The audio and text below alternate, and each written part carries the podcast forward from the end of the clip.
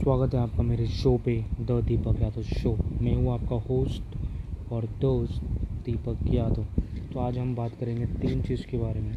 वो तीन चीज़ आपको कभी नहीं करना। किसी का भी स्टेटस देख के दोस्त मत मत बनना दोस्त जो है फ्लो फ्लो में बन जाता है और बातचीत करने से बन जाता है।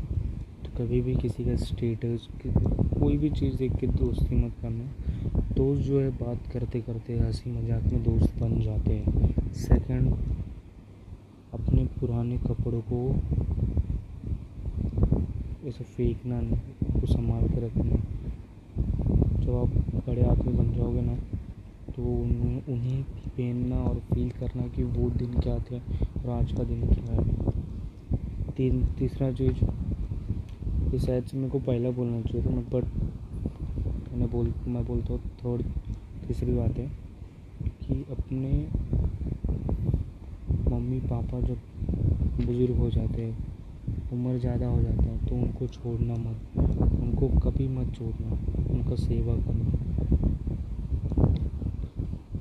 फैमिली से बढ़ के कोई नहीं है बस सिंपल है, और मैं क्या बोलूँ, बस। अगर आपको समझ में आया ये एपिसोड तो आपको अपने फ्रेंड्स कलीग्स और फैमिली के साथ शेयर करो episode thank you for listening have a good day bye